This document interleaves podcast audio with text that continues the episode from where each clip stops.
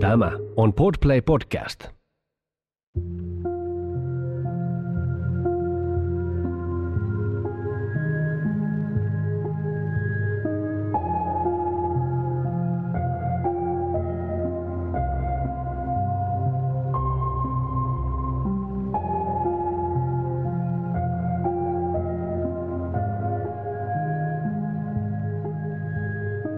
Kuuntelet Siitä on vaikea puhua -podcastia. Jokaisessa jaksossa tulet kuulemaan anonyyminä esiintyvän ihmisen vastauksen kysymykseen, mikä on vaikeinta, mitä olet koskaan kokenut. Nämä tarinat kerrotaan ilman sensuuria tai filtteriä. Yksityiskohdat voivat pysäyttää, ja pyydänkin siksi huomioimaan sisältövaroitukset, jotka löydät jakson kuvauksesta.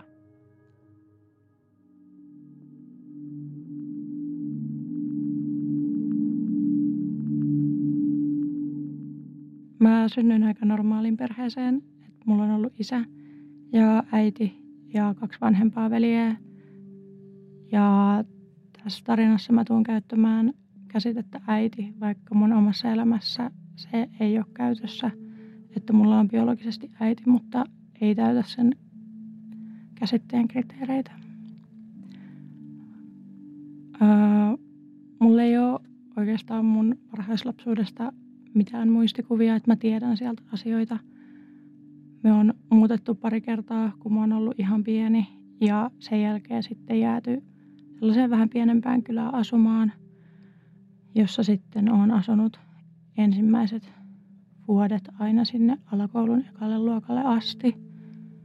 Ja ensimmäisellä luokalla mun vanhemmat eros, mun ymmärtääkseni jo siinä syksyllä. Sen jälkeen sitten tapahtuikin aika paljon kaikkea, että ensimmäisen vuoden aikana niin mun isä muutti ensin pois. Ja sitten vähän sen jälkeen meille syntyi vielä nuorempi veli. Ja me asuttiin sitten se ensimmäinen vuosi vielä siellä niin kuin mun lapsuuskodissa. Ja sitten seuraavana kesänä me muutettiin minä ja mun veljet äidin kanssa toiseen kaupunkiin. Ja silloin isä muutti tästä samaisesta kaupungista takaisin meidän lapsuuden kotiin. Ja sen ensimmäisen vuoden aikana mukaan tuli myös sitten mun isän nykyinen vaimo ja tämän kaksi lasta edellisestä suhteesta. Se, mitä mulle on kerrottu, on ollut lähinnä se, että, että mä oon ollut nuorena tosi niin kuin iloinen ja reipas ja tykännyt ihan hirveästi kaikesta. Et mä oon tykännyt tehdä silleen niin kuin vähän kaikkea ja ollut vanhempia veljiä, niin on päässyt niiden mukana tekemään ja niin kuin, kaikki on ollut oikeastaan aika kivaa. Niin tosiaan, kun me muutettiin mun äidin kanssa uuteen kaupunkiin, niin mä en tuntenut sieltä oikeastaan ketään, että meillä oli jotain tuttuja. Öö, no uuteen kouluun meneminen oli aika vaikeaa, se oli tosi erilainen kuin mitä mun ensimmäinen luokka oli. Et Vaikka mä en muista sieltä hirveästi, niin sen mä muistan, että ensimmäinen luokka ei ole ollut sellaista helvettiä, mitä sitten toisesta eteenpäin on ollut. Että silloin mä sain näennäisesti kavereita, mutta todellisuus on ollut se, että sit mä sain tietää aina muutaman viikon välein, että no toi on haukkunut sua läskiksi paskaksi ja että toi ei oikeastaan tykkää susta eikä se halua olla sun kanssa. Että sit se alkoi niin kun tosi nopeasti siitä. Ja no sitten kun ei hirveästi vaihtoehtoja ollut, kun meitä ei ollut siinä kun se kaksi luokkaa, niin ne sitten oli ne kaverit, ketä siihen myös jäi. Että ei oikein voinut vaihtaakaan. Ja no päällisin puolin siitäkin eteenpäin kaikki oli oikeastaan aika hyvin, että ää, mä oon harrastanut urheilua ja musiikkia. Ja on ollut niinku kavereita justiinsa. Ja kotiolotkin on ollut kunnossa, että ulospäin ei niinku ollut mitään ongelmia tai mitään, että Että tavallaan kaikkihan on ihan tosi hyvin. Ja tämä on myös sellainen ajatus, joka on mun päähän iskostettu tosi kovasti, niin kuin että mä myös itse uskoin sen, että kaikki mitä meillä kotona tapahtuu, niin se on ihan ok ja se on ihan hyvä asia. Ja että niin kuin se, että, sitä, niin kuin, että jotain tapahtuu, niin se ei tarkoita sitä, että, että asiat olisi huonosti kotona, vaan että se on ihan normaalia ja että kaikilla on sellaista. Niin, no varmaan siinä sitten tulee vähän sellainen, että no mitä mä olisin sitten kaivannut siinä vaiheessa ja mikä siellä kotona on ollut se suurin puute, niin on ollut just se, että vaikka kaikki tavallaan palikat löytyy, niin se on ollut sit loppujen lopuksi se, että siellä ei ole ollut rakkautta.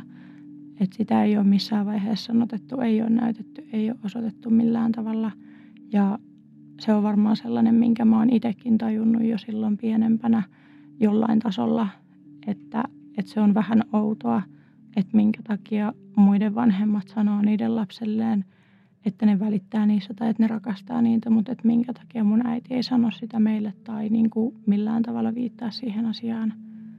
Että se on ehkä ollut sellainen niin kuin ensimmäinen, minkä mä oon silloinkin huomannut, että on ollut vähän outoa.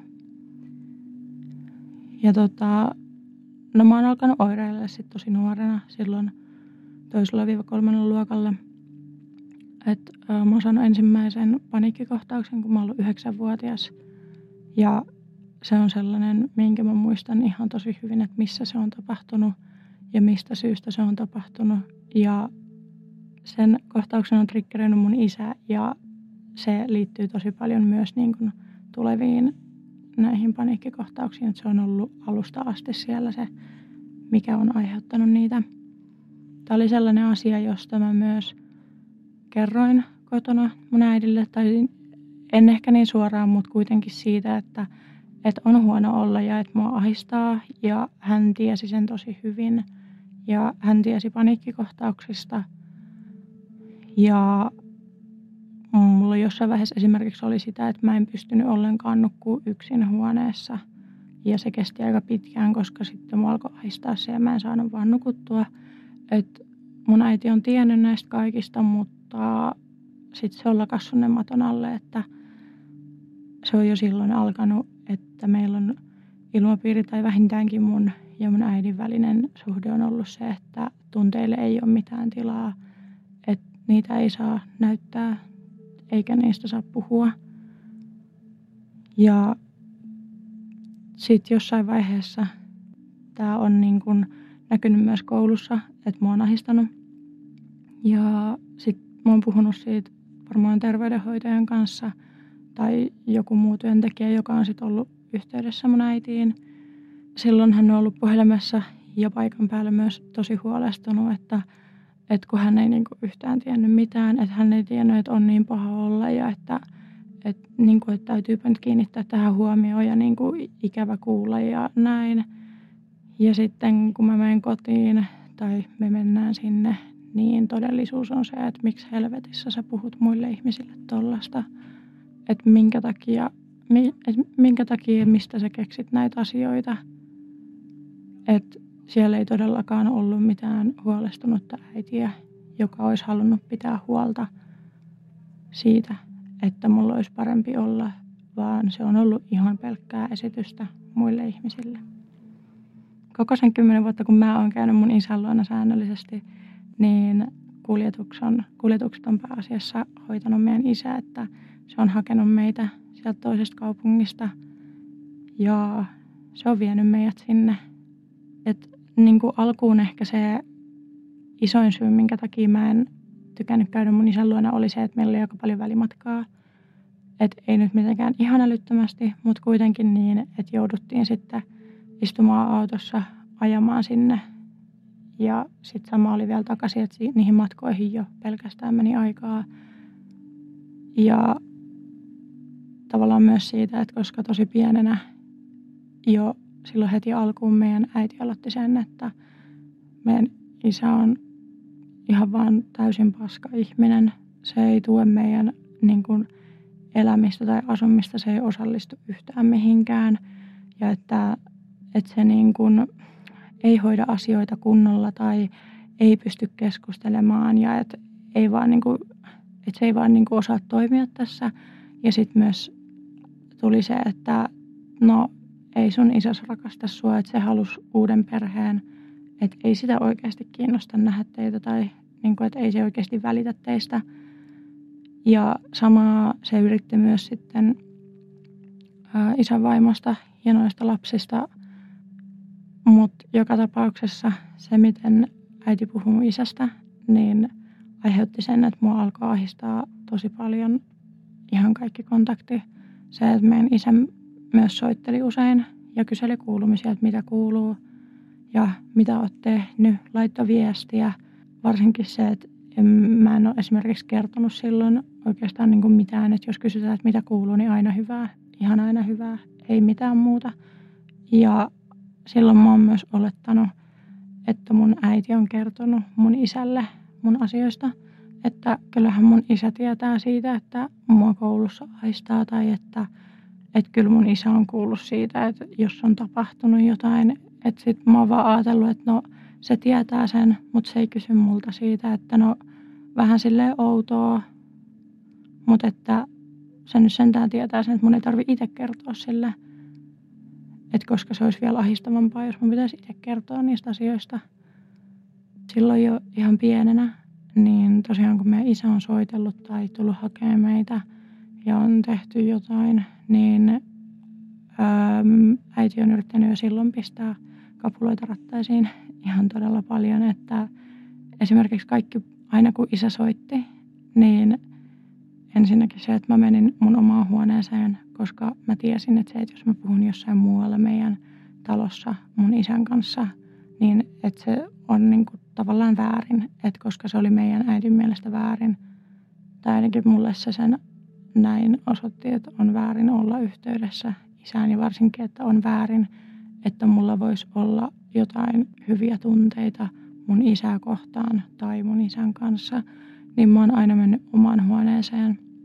Ja se oli jo silloin alkuun, niin kuin, että, että mun oli sit vaikea luottaa mun äitiin asioissa, jos mä puhuin niin kuin jostain, mikä liittyy mun isään, koska mä tiesin, että tai niin kuin se, mä en ikinä voinut tietää, mikä se vastaus on, ja toisaalta mä tiesin, että se vastaus voi muuttua eri päivinä. Että mä en niin kuin ikinä oikeastaan saanut mitään, mä en saanut mitään sellaista pysyvää vastausta, joka olisi niin kuin pitänyt aina, että joka tilanteessa mun äiti olisi ollut tätä mieltä, vaan se muuttui tilanteesta riippuen ihan totaalisesti. Ja myös siitä riippuen, että kenen edessä se piti se mielipide tai asia kertoa. Aika paljon siihen liittyy myös se, että miten äiti niin kuin ohjaili mua ja rajoitti mun elämää. Ja senkin mä oon jo pienenä tajunnut jonkin, jollain tasolla, että, että mua niin kuin ärsytti se, että miten äiti puuttui joihinkin mun asioihin. Tai just, että se niin kuin, just toi, että niin kuin yksityisyyttä ei ollut. Että jos mä puhuin mun isän kanssa puhelimessa, niin hän voi tulla mun huoneeseen. Tai että Et jos mä teen yksikseni jotain, niin vähän väliin tullaan katsomaan, että no mitä sä teet, miksi sä teet, että niinku mikä sä olet. Ja sama näkyi myös silloin, kun mä sain paniikkikohtauksia, niin välillä mulla oli sellainen, että, että mä kaipasin sitä, että joku lohduttaa, halaa. Ja välillä mä kaipasin sitä tai halusin sitä, että kukaan ei koske muhun. Että se on kiva, että jos sä oot huoneessa tai puhut mun kanssa, mutta et älä koske muhun. Ja mä sanotin sitä tosi paljon silloin, että haluanko mä sen, että, että mua kosketaan vai että mua ei kosketa. Ja pääasiassa, kun mä sanoin tämän, niin mun äiti toimi päinvastoin.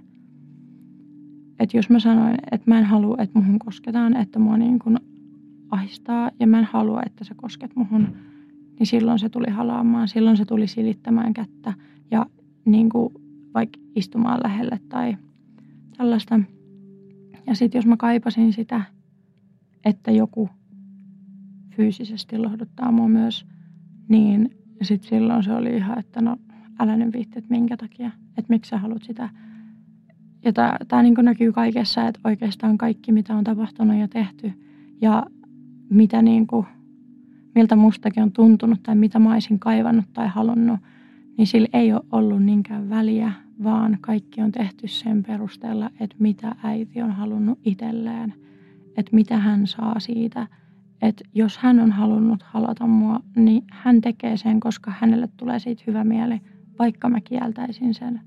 Ja toisaalta se, että hän torjuu mut, jos mä itse pyytäisin.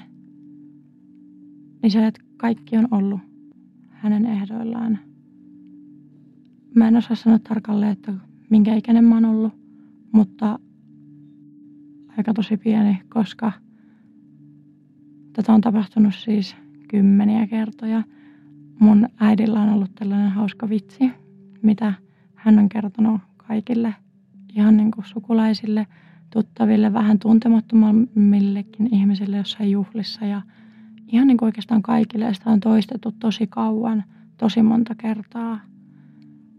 Et kun hän silloin aikanaan oli miettinyt, että hän haluaisi neljä poikaa. Ja kahden ensimmäisen kohdallahan se oli toteutumassa, mutta sitten tuli toi. Ja toi on minä. Ja et kun, no toihan nyt on kahden pojan veronen, että se on niin hankala. Että niinku, niin, et mitähän sen kanssa sitten niinku tekisi.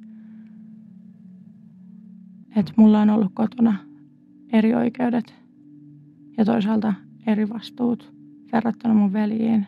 Ja se ei ole alkanut niin kuin, se ei ole pienenä näkynyt niin paljon, että mä en ole silloin niin kuin ajatellut sitä oikeastaan ollenkaan.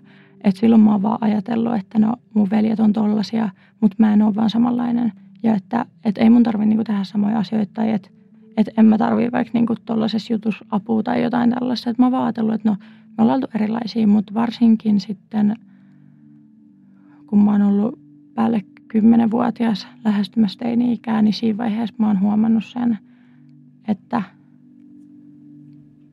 että kuin iso ero siinä on, miten äiti on kohdellut mua ja mun veljiä ja pelkästään sen sukupuolen takia.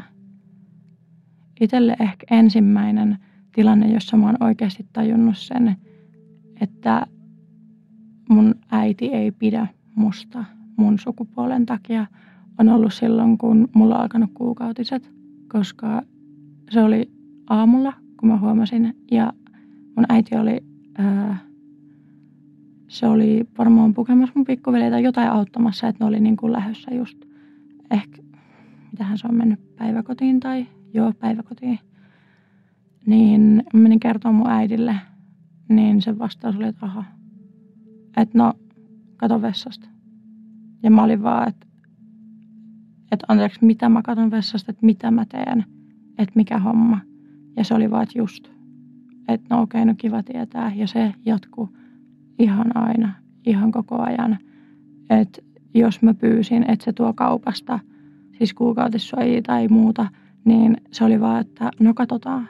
Että se oli aina yllätys, että tuoksi se vai ei. Että se ei ollut millään tavalla itsestäänselvyys.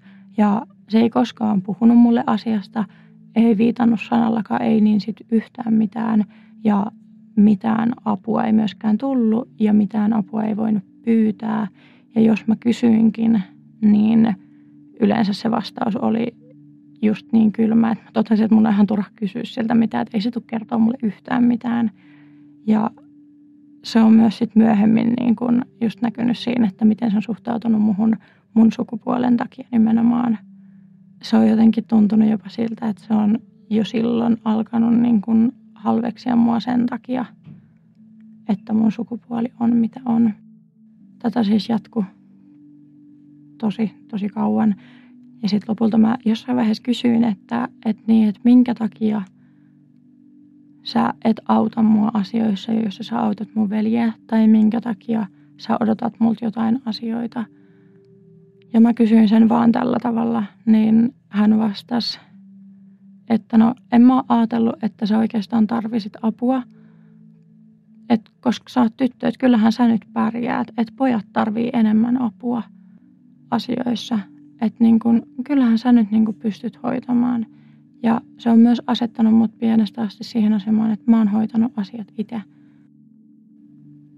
Kun mä näin mun isää pienempänä tai olin sen kanssa missään kontakteissa, niin se oli jotenkin aina ihan hirveän iso kynnys, että mä oon siihen yhteydessä tai että se on muhun yhteydessä. Ja se tuntui niin kuin siltä, että se vie ihan hirveästi voimia, että mun täytyy ajatella sitä, että, että mitä mä sanon tai mitä mä kerron sille. Ja, tai se on ollut tosi ristiriitaista, koska kun mä oon ollut mun isän luona, niin sitä on kiinnostanut, mitä mä teen, mutta sellaisella kevyemmällä tavalla, että se on ollut vaikka, että no, että mitä sä teet, sit mä sanon, että mä piirrän, ja se on vaan, että okei, ja sit se on mennyt pois. Tai sitten mä saatan olla muutaman tunnin omassa huoneessa ja sitten kun mä tuun sieltä, niin sitten että no mitä sä oot tehnyt, että, niin kuin, että näin. Ja sitä kiinnosti hirveästi niin kuin mun asiat kuulla, että mitä koulussa ja muuta. Ja tää oli tavallaan täysin eri kuin se, mitä äiti teki.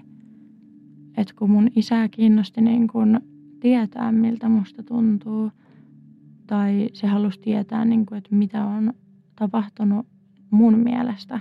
Niin se oli tosi eri kuin se, että mitä sitten äiti osoitti. Että sit mulla on tullut se, että mä en tiedä mikä mun isän motiivi on ollut. Että minkä takia se kyselee niin paljon. Että aikooko se käyttää sitä jotenkin hyväkseen niin, että se sit hyökkää mua kohtaan. Tai käyttää niitä asioita mua vastaan. Että mä en ole vaan niin kuin... Tai että mulle se on yksinkertaisesti ollut se, että mä en voi luottaa mun isään oikeastaan mitenkään.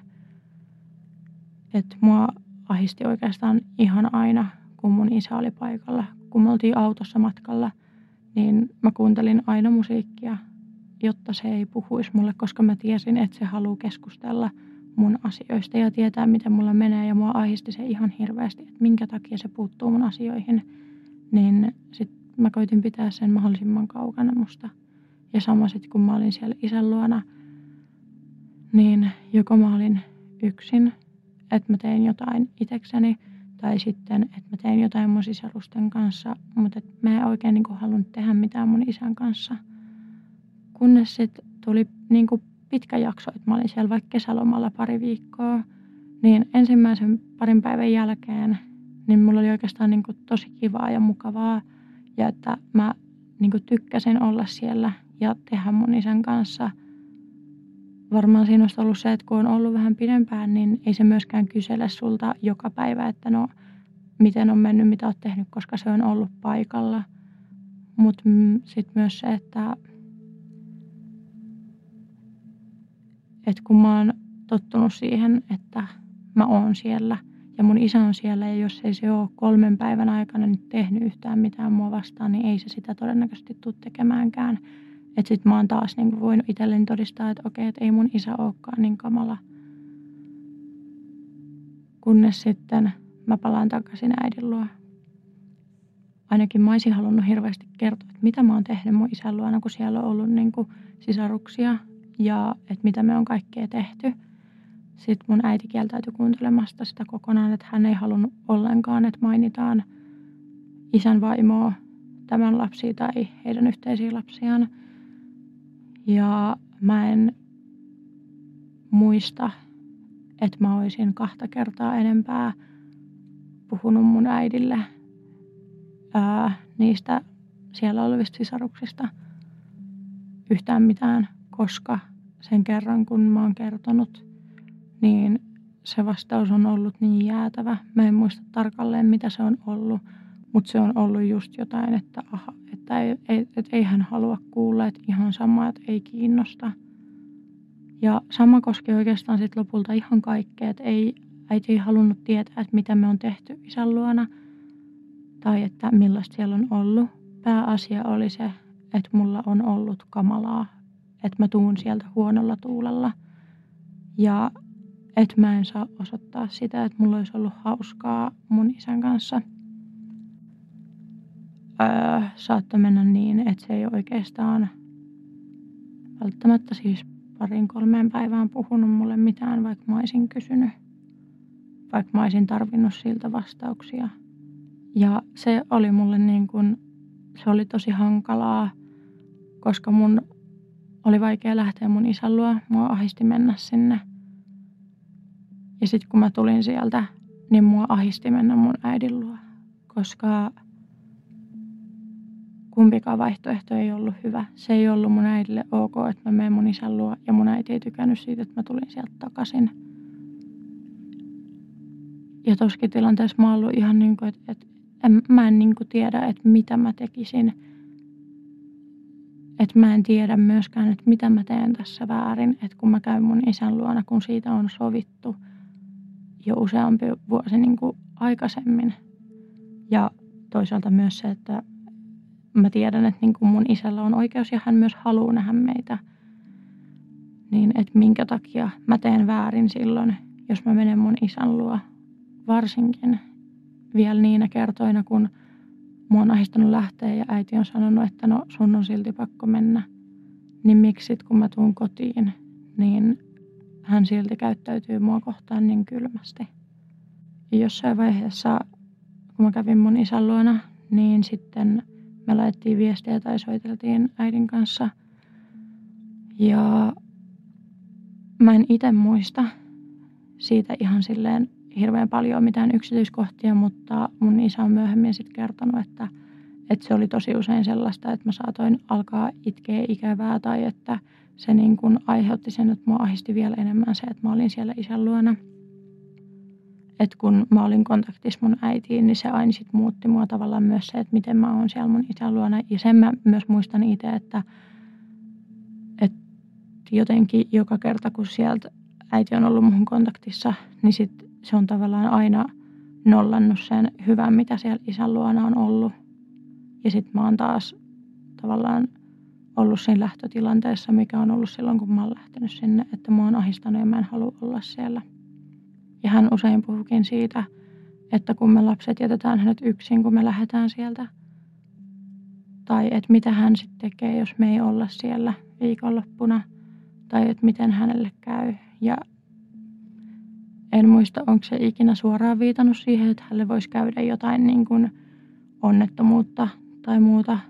Mutta mulle on tullut silloin se olo, että sinä aikana, kun mä oon mun isän luona, niin mun äidille tapahtuu jotain kamalaa. Ja sit se on silti ahdistanut mua, koska mä oon tavallaan halunnut pitää myös huolen siitä, että mun äidillä on hyvä olla. Ja se on ollut myös mun tarkoitus pienenä, että kaikki mitä mä teen ja miten mä toimin, niin on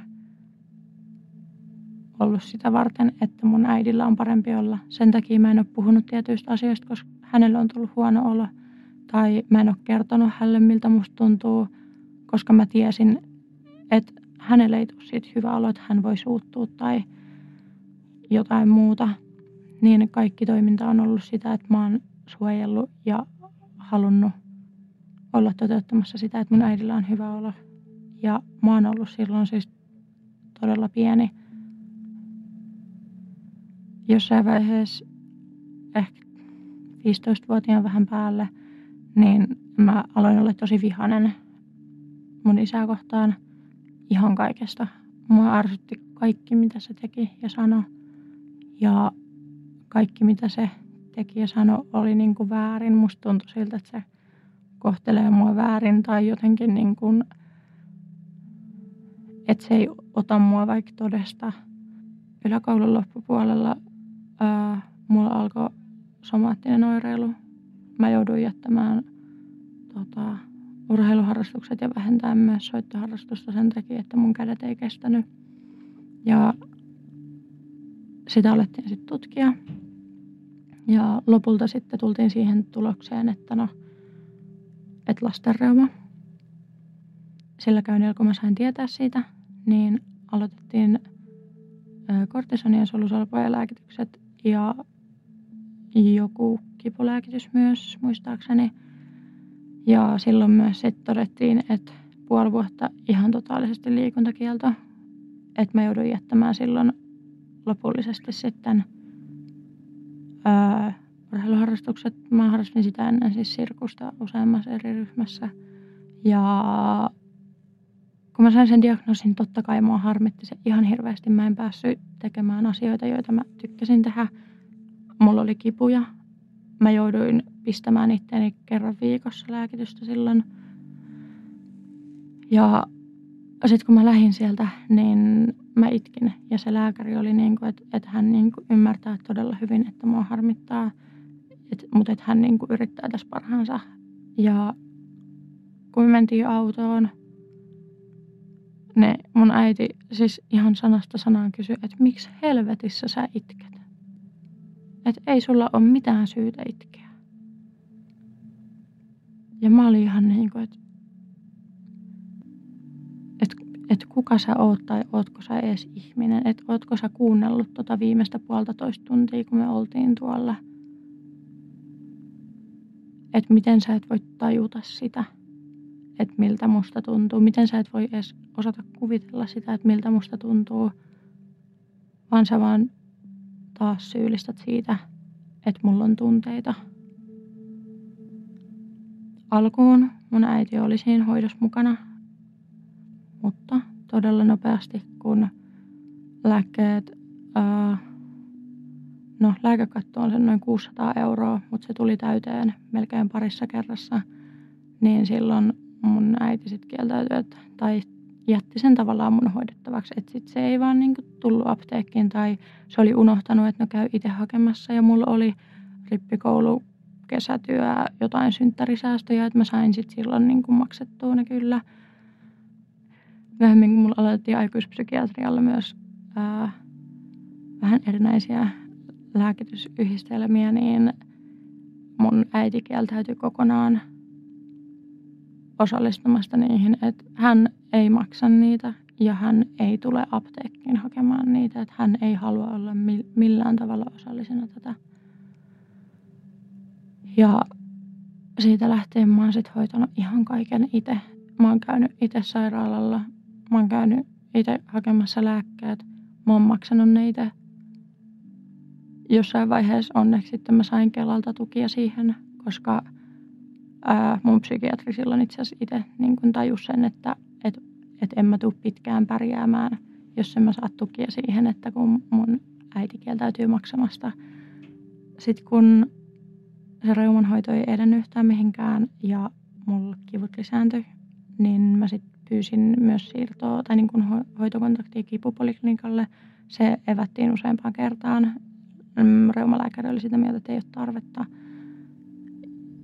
Ja sit mulla ei ollut siis kipuhoitoa ää, aika pitkään aikaan siinä, mikä sit vaikutti myös siihen, että mulla oli psyykkisesti tosi huono olla koko ajan.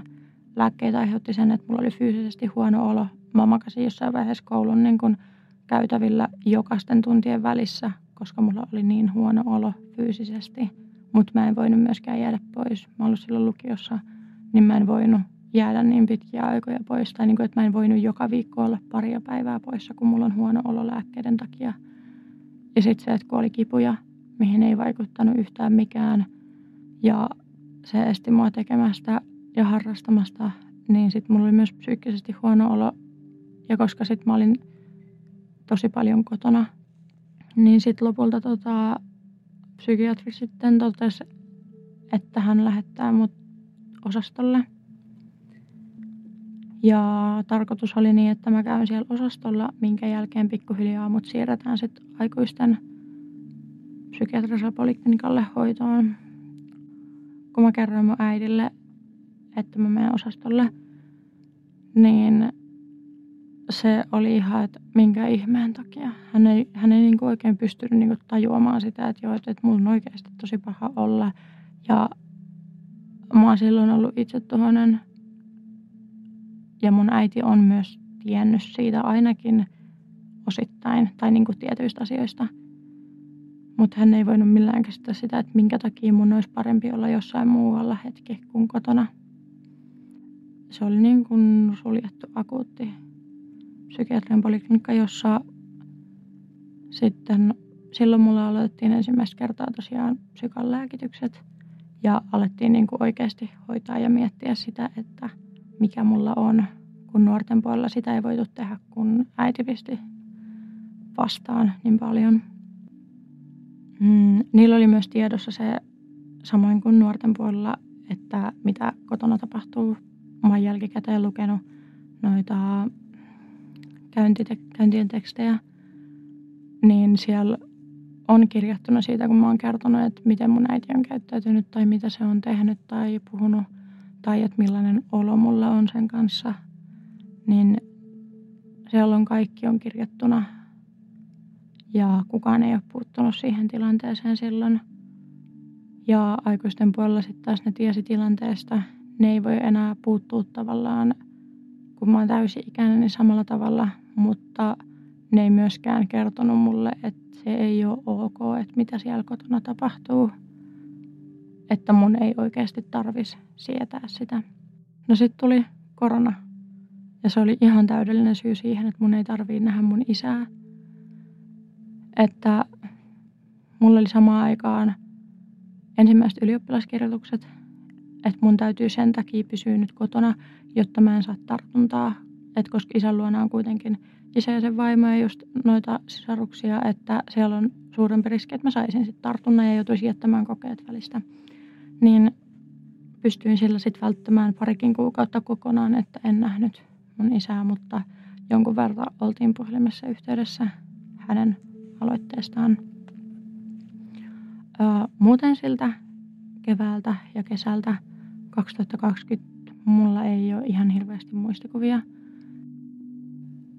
Heinäkuun alkupuolella muistaakseni haettiin mun pikkuveliä, joka oli tulossa mun isän luota. Oltiin puolivälissä tota matkaa ja isä tuli sinne vastaan ja sitten se tuli moikkaamaan mua siihen ovelle, tai niin, auton ovelle. Olin sitten vähän, että et no, et mä en oikeastaan halua niinku olla siinä. Mä olin jostain asiasta varmaan vihanen ja sitten mua myös ahdisti hirveästi se, että mun äiti on siinä vieressä, kun mun isä tulee puhumaan mulle.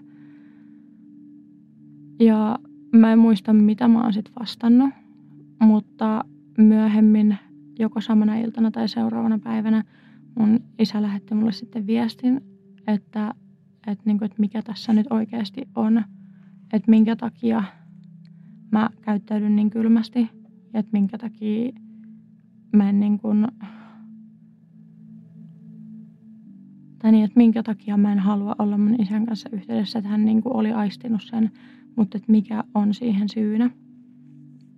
Ja silloin mä kirjoitin mun isälle kuusi sivua pitkän kirjeen, jossa mä kerroin siitä, että mikä kaikki oli mennyt vituiksi mun elämässä. Ihan siitä lähtien, että kun on eronnut ja että mitä, niin kuin, mitä se on aiheuttanut. Ja nimenomaan se, että mä muistan, että mä oon silloin syyttänyt tosi paljon mun isää niin kuin oikeastaan kaikesta. Että, koska mulla oli se olo, että mun isä on ollut se, joka on halunnut erota ja että hän on aiheuttanut sen, että meidän äiti on tollainen ja että hän ei ole halunnut olla osana meidän elämää ja niin kuin, että hän on ollut syypää. Ja sitten toisaalta mä myös kerroin niistä asioista, joihin mun isä ei ollut kommentoinut mitään. Mun isä ei ollut, se ei puhunut mulle mitään niin kuin noista niin kuin psykankäyntijutuista tai muista. Ja sen jälkeen sitten mun isältä tuli vastaus ja hän pyysi anteeksi sitä, että hän on käyttäytynyt mua kohtaan välillä huonosti ja tavallaan niin kuin tajuamattaan tökerösti, mikä on just aiheuttanut sit mulle pahaa oloa. Mutta sit mun isä myös kertoi siitä, että mitä mun äidin ja hänen välillään on tässä ollut, että Että se ei ole voinut tavallaan puuttua asioihin, joista sillä ei ollut mitään tietoa. Ja mä mietin silloin, että no tää on ihan typerää. Että ihan sama. Että mä en niinku jaksa enää tätä, että et mä en jaksa yrittää, että mulla olisi välit mun isän kanssa. Että ihan sama. Mä oon ollut monta kuukautta siinä vaiheessa näkemättä mun isää. Että ei mun tarvista enää nähdä. Joskus ei jouluna sitten vaikka, mutta että et mulla ei ollut mitään intressiä lähteä enää selvittämään sitä asiaa. Mutta mun isä sitten pyysi, että voitaisiko keskustella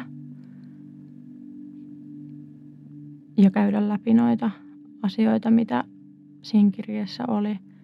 Ja silloin mun isä myös kysyi, että, että, niin kuin, että jos mä pystyn olemaan hänen kanssaan tilassa sen aikaa. Ja mä muistan, kun mä mietin sitä, että mä en ole ihan varma, että pystynkö mä. Että kun se tietää sit, tai niin kuin tarkoittaa sitä, että mä oon parikin tuntia varmasti mun isän kanssa. Mutta sitten me päädyttiin siihen, että paikalle tulee myös mun isän vaimo tavallaan pitämään pelisääntöjä ja silleen keskustelun niin kuin hyvänä. Ja totesin, että no siinä tapauksessa mä voin tulla, koska silloin ei ole mahdollisuutta, että mun isä voisi niin kun, että mun isä voisi hyökätä mua kohtaan tai tavallaan, että siinä on sitten joku todistamassa sitä, että mitä tapahtuu, jos tapahtuisi jotain kamalaa. Ja toisaalta myös se, että siinä on joku muu ihminen, joka todennäköisesti kuitenkin ymmärtää sillä tavalla ja niin kuin tukee sitä mun puolta, että mä en ole yksin siinä muita vastaan tai niin kuin mun isää vastaan esimerkiksi. Samalla kertaa mun isä lähetti mulle linkin Duodeckimin artikkelista. Ja silloin mä mietin, että tämähän on naurettava, että minkä takia se nyt taas lähettää mulle jostain lääkärilehdestä jonkun artikkeli, että se ei nyt ole tajunnut ollenkaan, että mikä tämä homma on, että miksi multa, musta tuntuu täältä, että mä en nyt kaipaa sulta mitään artikkelijuttuja. Mutta se aihe oli lapsen vieraannuttaminen ja artikkelin otsikkona on lapsen vieraannuttamisella toisesta vanhemmasta on kauaskantoiset seuraukset. Mä luin sitä silloin ja muistan, kun menin siitä aivan shokkiin. Mä mietin, että, että, niinku, että onko tämä oikeasti todellista, että mä en ehkä olekaan kuvitellut sitä kaikkea, mitä meillä on kotona tapahtunut. Vieraannuttamisella tarkoitan sitä, että varsinkin, että kun vanhemmat on eronnut, niin toinen vanhemmista lähtee sabotoimaan sitä lapsen ja sen toisen vanhemman välistä suhdetta. Ja tavoitteena on vieraannuttaa, eli yleensä just niin, että lapsi tavallaan erkanee siitä toisesta vanhemmasta. Ja tämä toiminta itsessään jo on väkivaltaista ja systemaattista, että sitä ei tapahdu vahingossa, vaan se vaatii sen, että se jatkuu kauan, vuosia ja että se kanta pysyy tavallaan koko aika samana, että se viesti, mitä sulle tulee, on se, että se toinen vanhempi on huono vaihtoehto, että älä ole siihen yhteydessä. Ja keinoja, millä tätä tehdään, on siis mustamaalaaminen, valehtelu, kerrotaan ihan omia tarinoita tai jätetään kertomatta asioita. Just toi, että esimerkiksi mun äiti on just niinku kertonut tällaisia asioita, mitä ei ole oikeasti välttämättä tapahtunut. Tai sitten asioita, joissa se on niinku muutellut sitä, että mikä mun isän kanta on oikeasti ollut. Esimerkiksi tämä, että mun isä on alusta asti halunnut, että se näkee meitä. Että hän pääsee säännöllisesti näkemään ja hän olisi halunnut, että me olisi asuttu lähempänä. Mutta mun äiti on silloin halunnut muuttaa kauemmas. Ja se on vaikeuttanut totta kai sitä, että me nähdään säännöllisesti, mutta silti meidän isä on kulkenut joka viikko hakemaan meitä ja tuonut meitä takaisin. Samaan aikaan äiti kertoi sitä, että ei se isä halua nähdä teitä. Sitten usein tämä myös laajenee just siihen, että puhutaan sen toisen vanhemman perheestä pahaa. Tai jos on uusi perhe, niin tavallaan, että se kuuluu siihen samaan kuvioon, että myös se on paha. Alkuun mä mietin, että, että voiko tämä nyt oikeasti olla niin kuin ihan totta. Mutta sitten toisaalta siinä vaiheessa mä niin kuin tajusin sen, että se ihminen, jonka kanssa mä oon asunut, ei ole missään vaiheessa välittänyt siitä, että miltä musta tuntuu. Koska vieraannuttamisessa myös yksi iso motiivi on se, että toiselle vanhemmalle aiheutetaan huonoa oloa. Ja se tehdään yleensä lapsen kautta, jolloin lapsi on pelkkä pelinappula. Ja sitä mäkin olin yli kymmenen vuotta. Mua käytettiin ihan puhtaasti mun äidin toimesta vaan siihen, että mä käyttäydyn niin, että mun isällä on huono olo, mutta toisaalta myös, että mulle saatiin huono olo siitä, että mä oon mun isän kanssa. Ja sitten ne molemmat asiat vaan ruokki toisiaan vielä enemmän, mikä sitten oli tietenkin mun äidille hyvä asia sillä kannalla, että mä en halunnut olla mun isän kanssa tekemisissä. Ja mun isällä on ollut sitten taas äh, huono olla, ja ne on justiinsa siitä sit silloin riidellyt, että mitenkä me nähdään ja muuta. Ja sillä tavalla mut sit saatiin aika hyvin manipuloitua siihen, että mä ajattelin mun isästä pelkästään pahaa. Kun mä sitten menin mun isän luo keskustelemaan hänen ja hänen vaimon kanssa, niin ihan alkuun me lähdettiin siitä, että me piirrettiin aikajanat. Minä ja mun isä ja molemmat piirsi sen niin, että lisäsi sinne tavallaan asiat mun elämästä, että mitä kaikkea on tapahtunut. Ja sitten niitä vähän verrattiin. Ja silloin mun isä kertoi niin kuin mun lapsuudesta, että hän on itse asiassa ollut aika paljon kotona silloin, kun mä oon ollut pieni. Ja sitten hän kertoi myös siitä, että, että se mitä mä oon kokenut mun äidin kanssa on hyvin vastaavaa kuin se, mitä hän on kokenut silloin, kun me ollaan oltu pieniä, silloin kun he on ollut yhdessä. Mä en siitä keskustelusta varsinaisesti muista ihan hirveästi mitään yksityiskohtia, mutta mä muistan vaan sen, että kun mä kerroin siitä, että mitä kotona oli kaikkea tapahtunut, niin ensimmäistä kertaa mulle sanottiin, että vanhemmat ei toimi noin. Ja että vanhempien ei kuulu toimia noin. Että se kaikki, mitä mulla oli kotona sanottu ja tehty, että se ei ole normaalia, koska mä olin ajatellut, että kaikilla on sellaista suljettujen ovien takana. Sitä ei vaan näytetä muille. Mutta eihän se niin ole, koska yleensä vanhemmat kuitenkin lapsistaan pitää huolta ja rakastaa niitä. Ja tässä on se iso ero, että minkä takia mulla ei ole äitiä, koska äiti käsitteenä on ihmisenä sellainen, joka pitää huolta ja rakastaa lapsiaan ja haluaa niille hyvää, suojelee ja antaa turvaa. Ja sitä mulla ei ikinä ollut.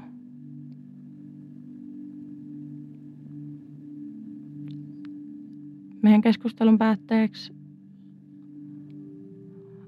mä aloin sitten panikoimaan siinä vähän ja sain vaikean stressireaktion ja mut vietiin toisen kerran psykiatriselle osastolle ja silläkin kertaa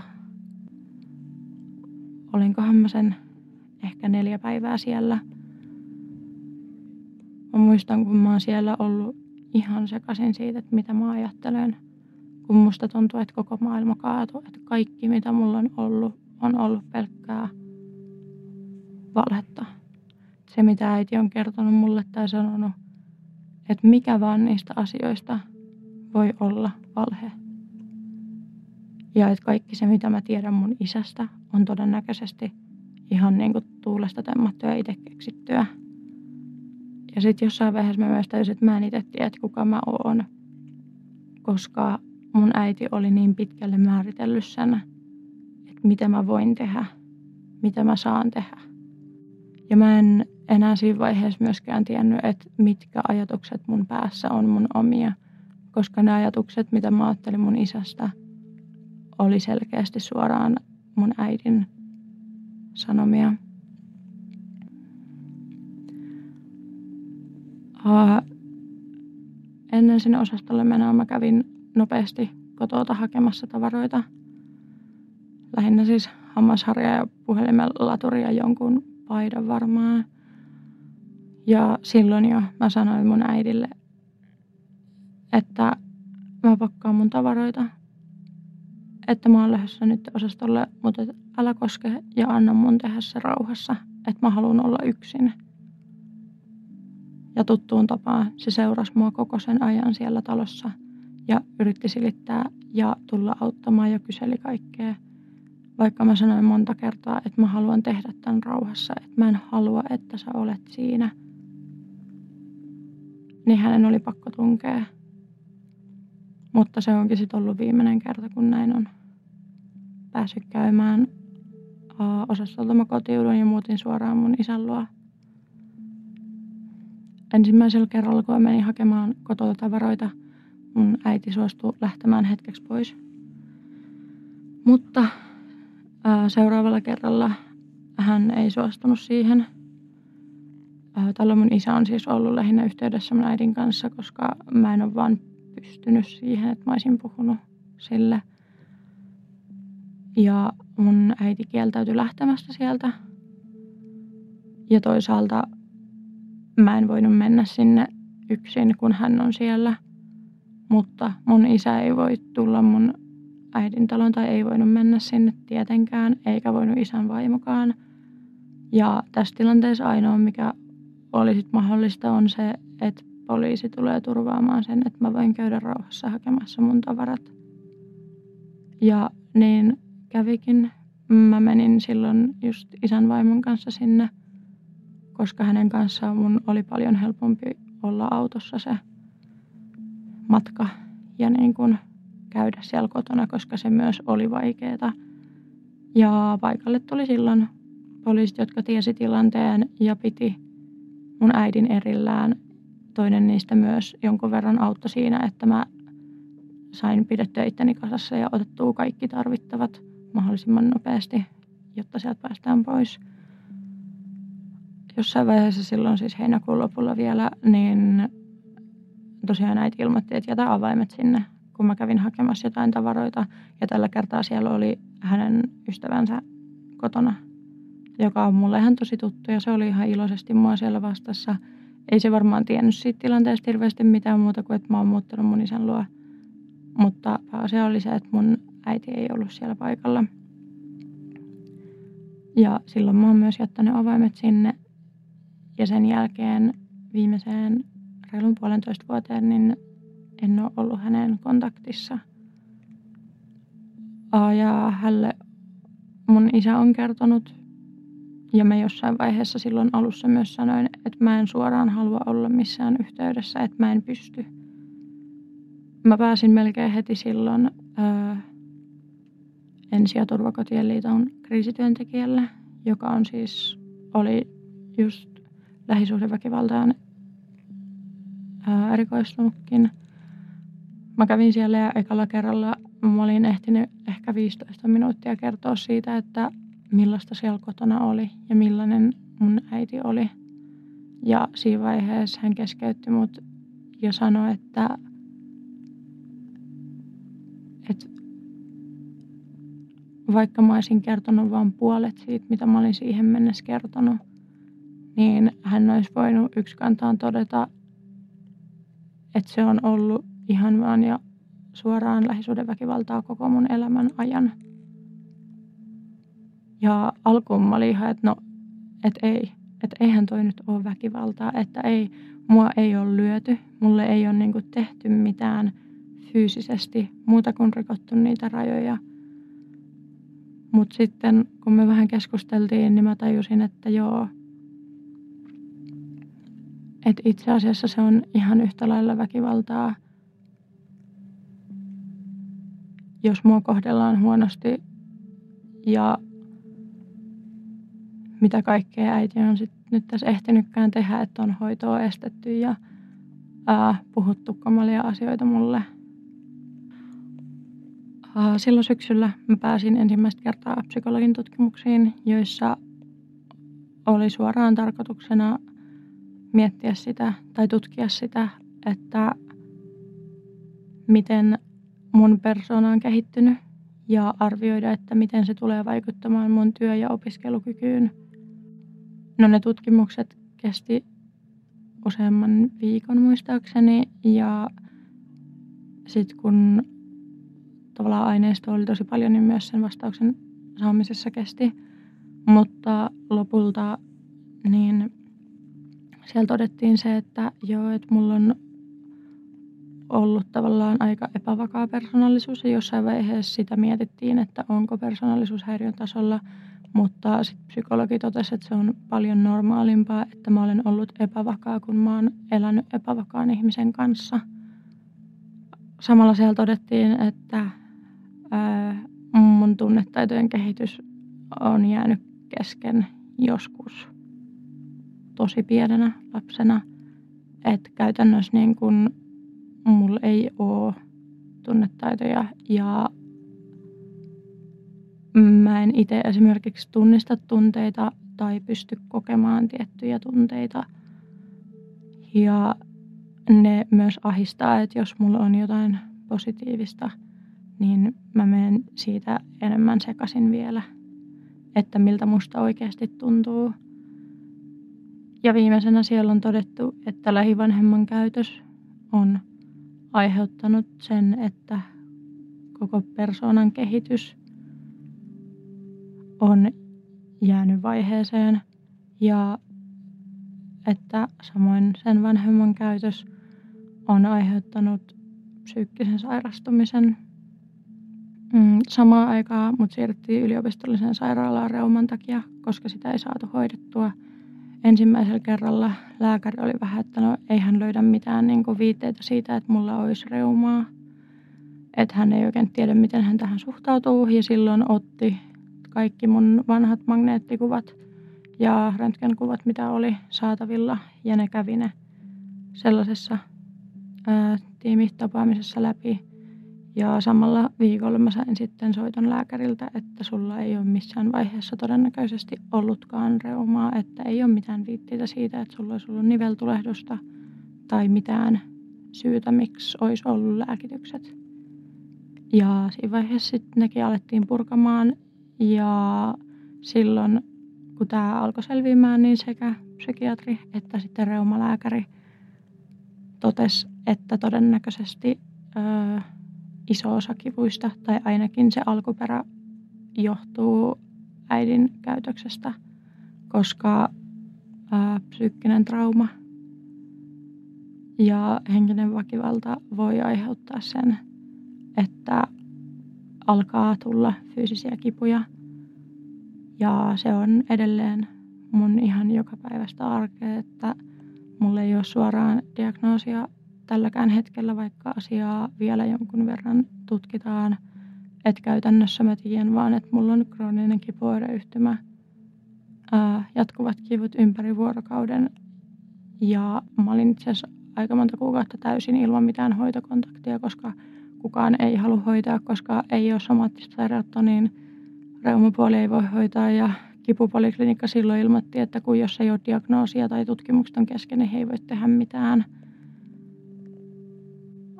Viimeiset puolitoista vuotta niin mä oon joutunut käymään aika tosi paljon asioita läpi.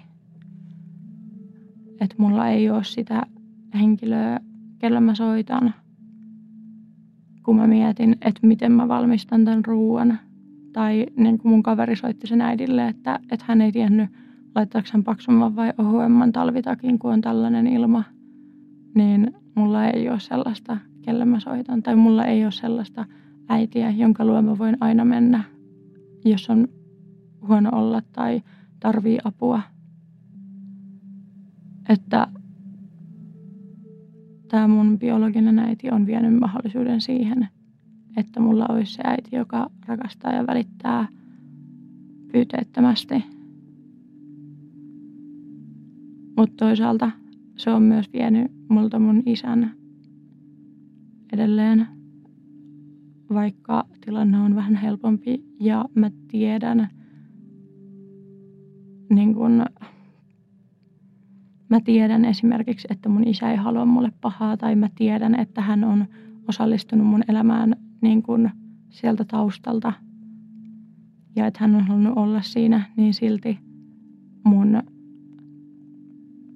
keho ei vielä pysty sisäistämään sitä.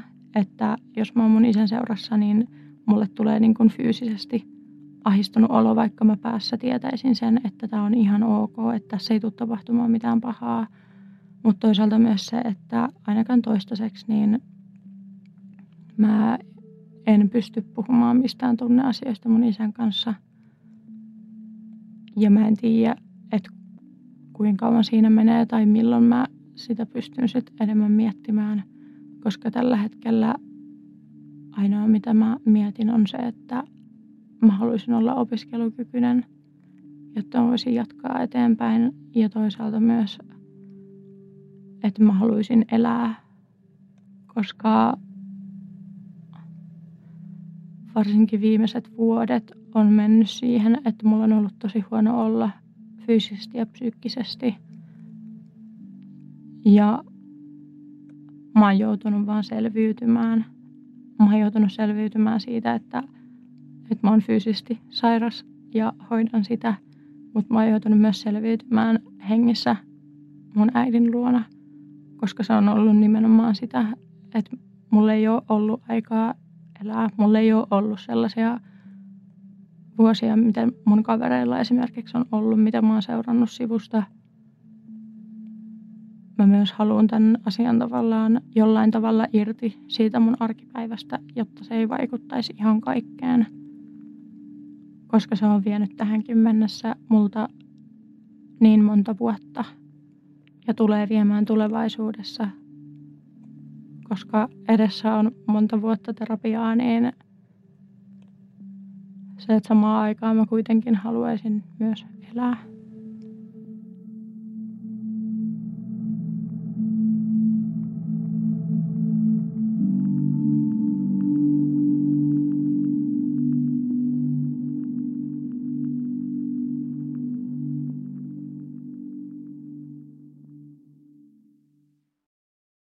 Olet juuri kuunnellut Siitä on vaikea puhua -podcastin jakson. Jos päivän aihe kosketti sinua, suosittelen tutustumaan linkkeihin, jotka löydät jakson kuvauksesta. Jos haluaisit osallistua podcastiin ja kertoa oman tarinasi, voit lähettää hakemuksen osoitteeseen siitäonvaikeapuhua at gmail piste com. Suurin kiitos jaksossa tarinansa jakaneelle haastateltavalle. Siitä on vaikea puhua -podcastin löydät myös Instagramista nimellä Siitä on vaikea puhua. Sieltä löydät muun muassa kertojan itse valitseman kuvan, joka liittyy jaksossa puhuttuun aiheeseen. Lisäksi sieltä löydät lisätietoa aikatauluista ja tulevista jaksoista. Kiitos kun otit aikaa päivästäsi kuullaksesi yhden ihmisen tarinan. Ensi kertaan.